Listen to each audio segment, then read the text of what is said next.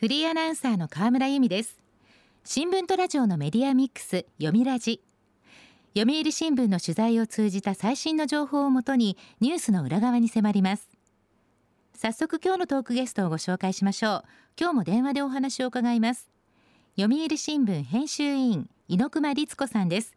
読みラジには6度目のご出演です。よろしくお願いします。よろしくお願いします。猪熊さんは年金や医療介護そして雇用や子育てなど社会保障問題に長く携わっていらっしゃいました。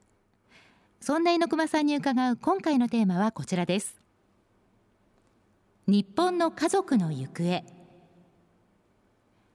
先月公表された国の統計では2021年に生まれた子どもの数はおよそ81万人と過去最少となり婚姻件数は50万組と戦後最小を記録しました。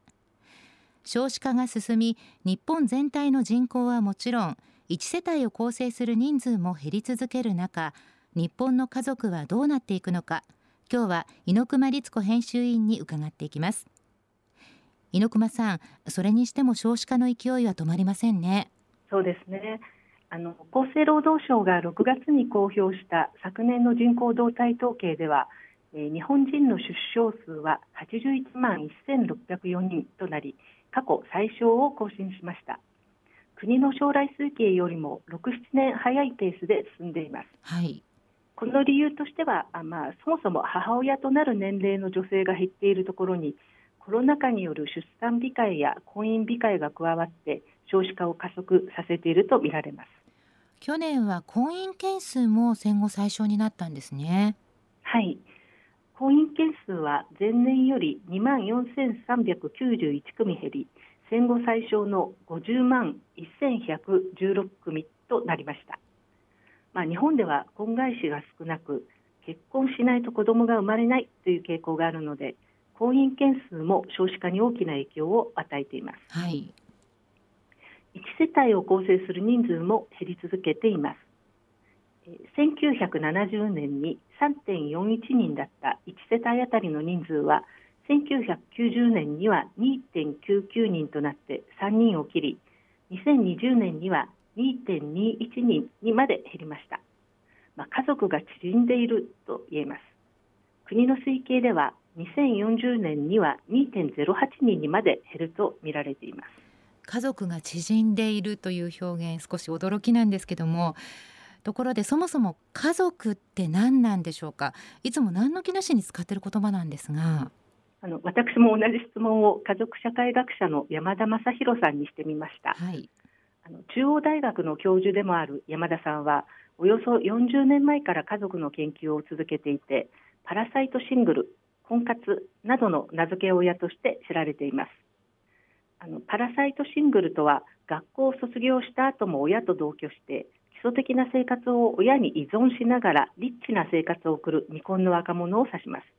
山田さんが名付けたのは1997年のことです。パラサイトシングルすっかり浸透しましたね。そうですね、はい、はい、あの家族というと多くの人は、まあ、夫婦と子供からなり互いに信頼し必要とし困った時に助け合う存在ですとか、えー、無条件に愛情を注げ一緒にいると安心できる存在ですとかまあ、自分が自分であることを確認できる存在といったことを思い浮かべるのではないかと思います。ところが山田さんによるとそうした家族像が昔からあったわけではないというんです。そうなんですか？はい戦前多くの人が農業や自営業で暮らしていた頃は家族は生活組織であるだけでなく生産組織であり愛情で結びつくというより生活上の義務を共同で果たす役割が強かったそうです。まあ、夕食時に家族がおしゃべりしながら食事を一緒にするという習慣は戦後生まれたものでアメリカのテレビドラマが強く影響しているといいます。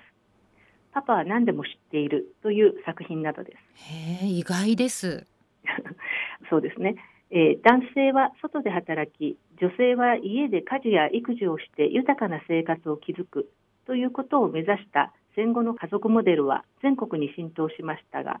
バブルがはじけ、正社員になれない若者が増え始めた1990年代以降変化が現れます。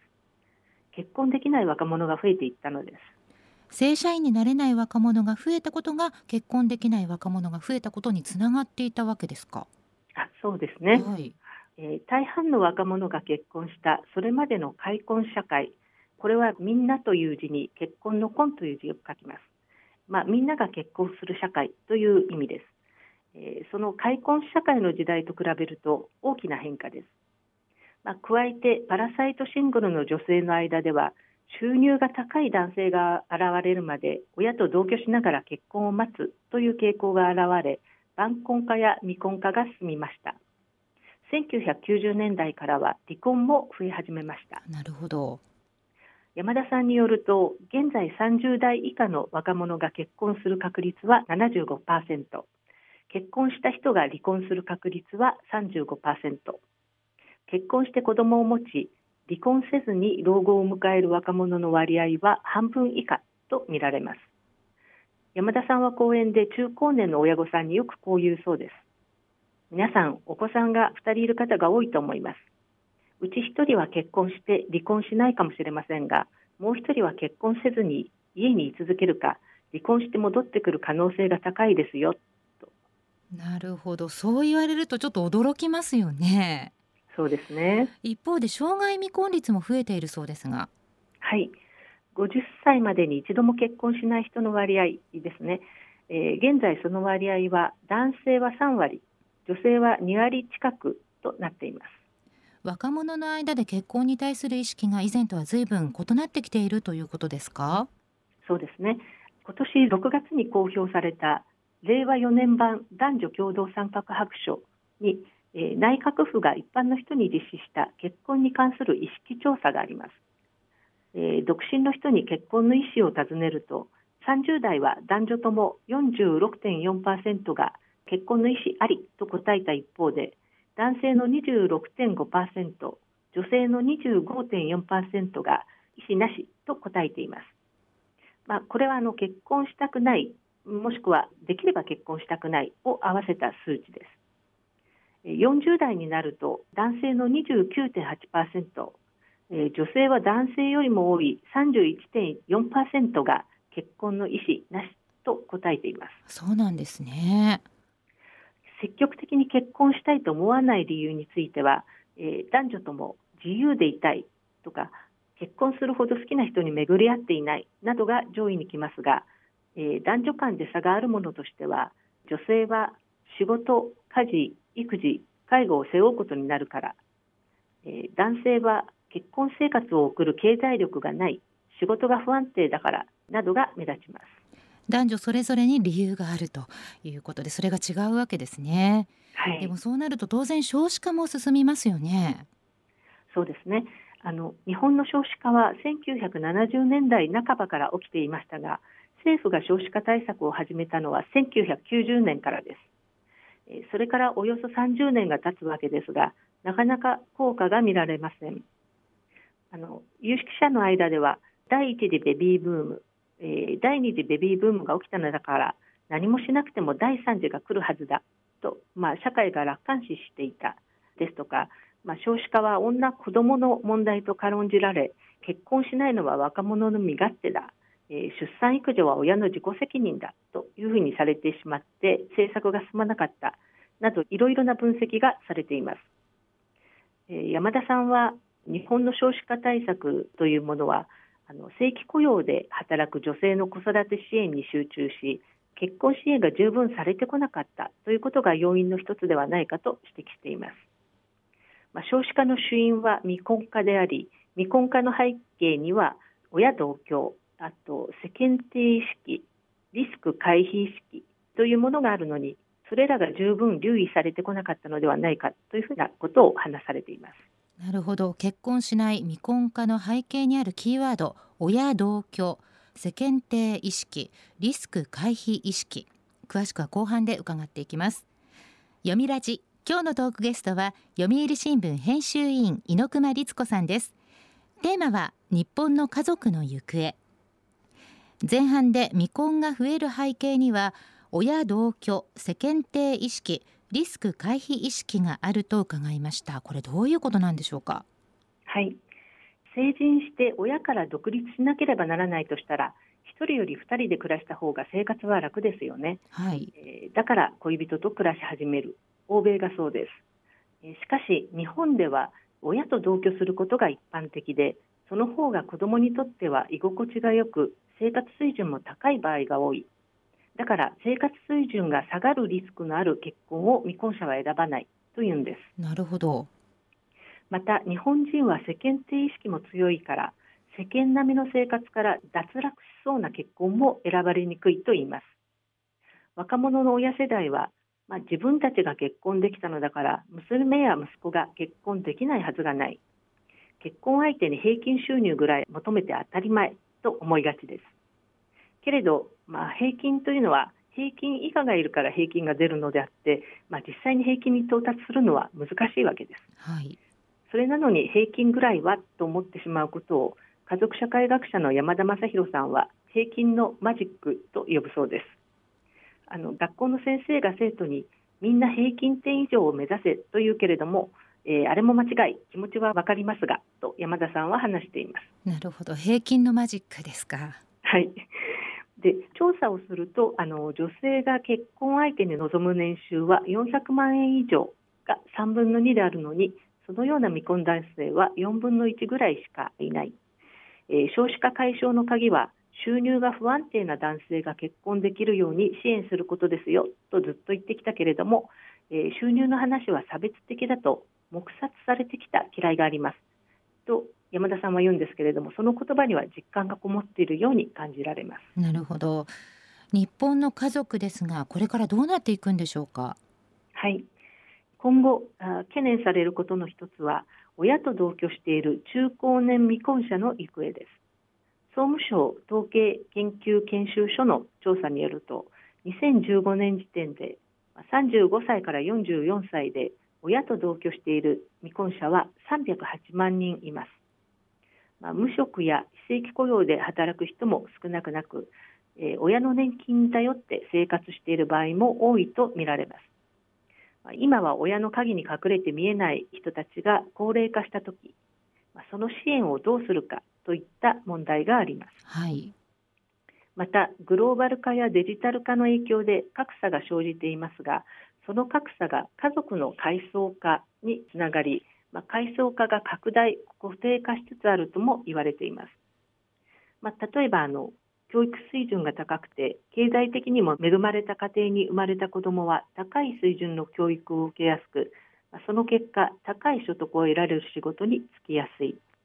親の属する階層にかかわらず子どもが自らの能力や意欲次第で、え自由にその階層を移動できるということが重要なんですけれども、まあ、そうなりにくくなっているのではないかというんですね。はい最近親ガチャという言葉が注目されています。まあ、若者がインターネット上で使い始めた俗語スラングとお言われていますけれども、えーどんな親のもとに生まれてくるかで子どもの人生が決まってしまうという意味だそうです。経済的に頼れる親を太い親、えーそうでない親を細い親と呼ぶそうですけれども親の経済格差や教育格差が直接子どもの人生に反映してしまう、えーこれは問題だと思います。そうですね。親にも当たり外れがあるという親ガチャという言葉格差について改めて考えさせられます。あの家族への依存意識の強い日本で、まあ、従来通りの家族を形成維持できない人が増えた時どうするかというふうなことが、まあ、問題になっています。山田さんはあの注目すべき現象があると言っています。何でしょ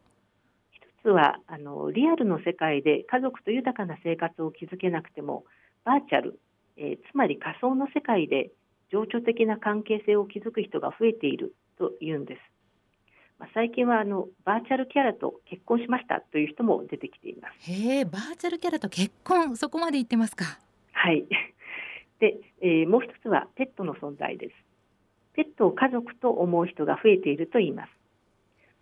あの社会学で共感の壁という言葉があるそうですが、ペットを家族と捉え、壁の内側に入れる人もいれば、えー我が子なのに虐待して壁の外側に置いてしまう親もいます。その壁の高さや何を家族と思うかを自分で選べるようになったのが、まあ、今の時代の特徴と言われます。なるほど。ペットは家族という感覚はだいぶ一般的になってきましたがバーチャルまでとなってくるとねこれも多様な家族の形と言うべきなのか。今後、はい、家族というのはどうなっていくんでしょう？はい。あのいい悪いとか好き嫌いというものを超えてあの時代の変化とともに家族の形が変わってきているのはもう現実というふうに思います。一人親ですとか再婚家庭、養子、事実婚、まあ、いろんな多様な家族の形、まあ、それを認める寛容さや柔軟性が必要なのではないかというふうに感じます。それとあの切に思うのは、まあ、どんな形であれ家族が安全で安心できる存在であってほしいということです。まあ、最近児童虐待や子どもの自殺の増加が報道されています。えー、縮んでいく家族の中で、まあ、そこに自分の居場所がなかったり、まあ、そこがいじめや虐待の場になっていたらもうあの特に子どもにとっては救われません。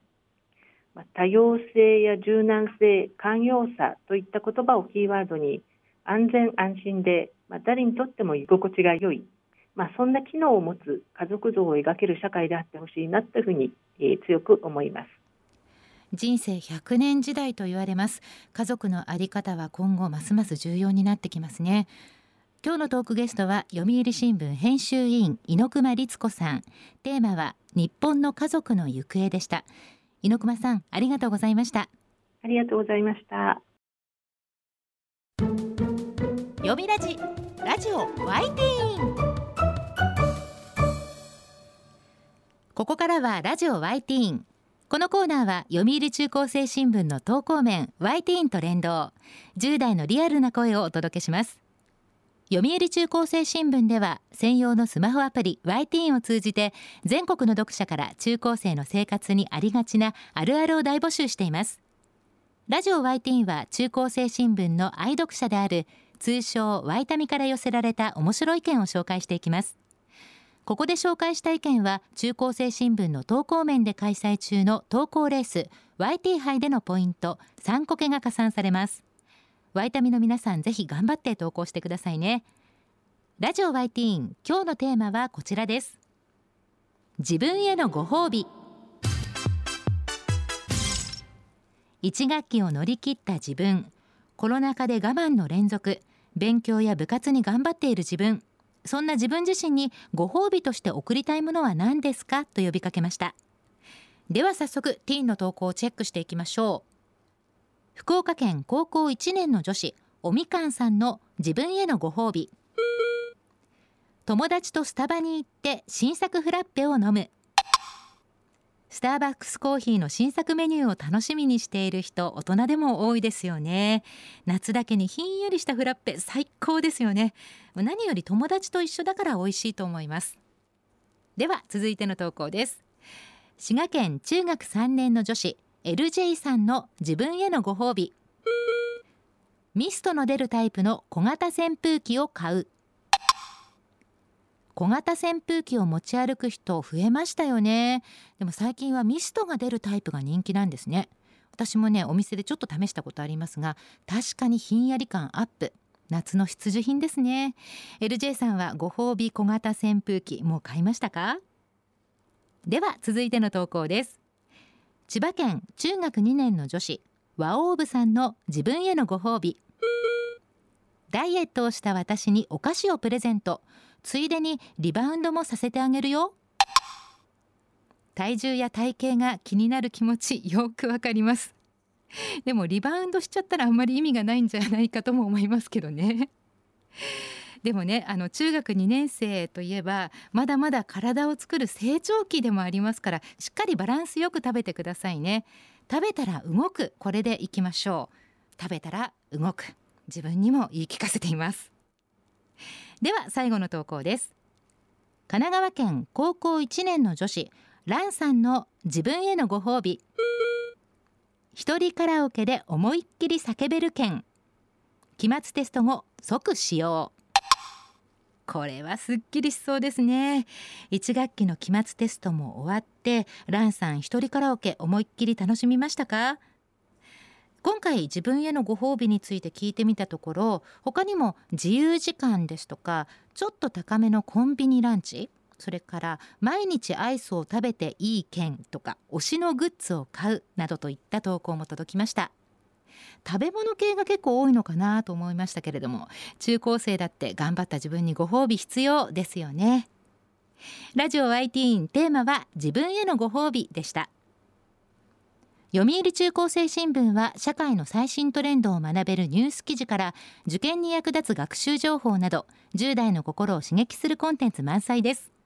詳しくは読売中高生新聞のホームページやツイッター、インスタグラムをご覧ください。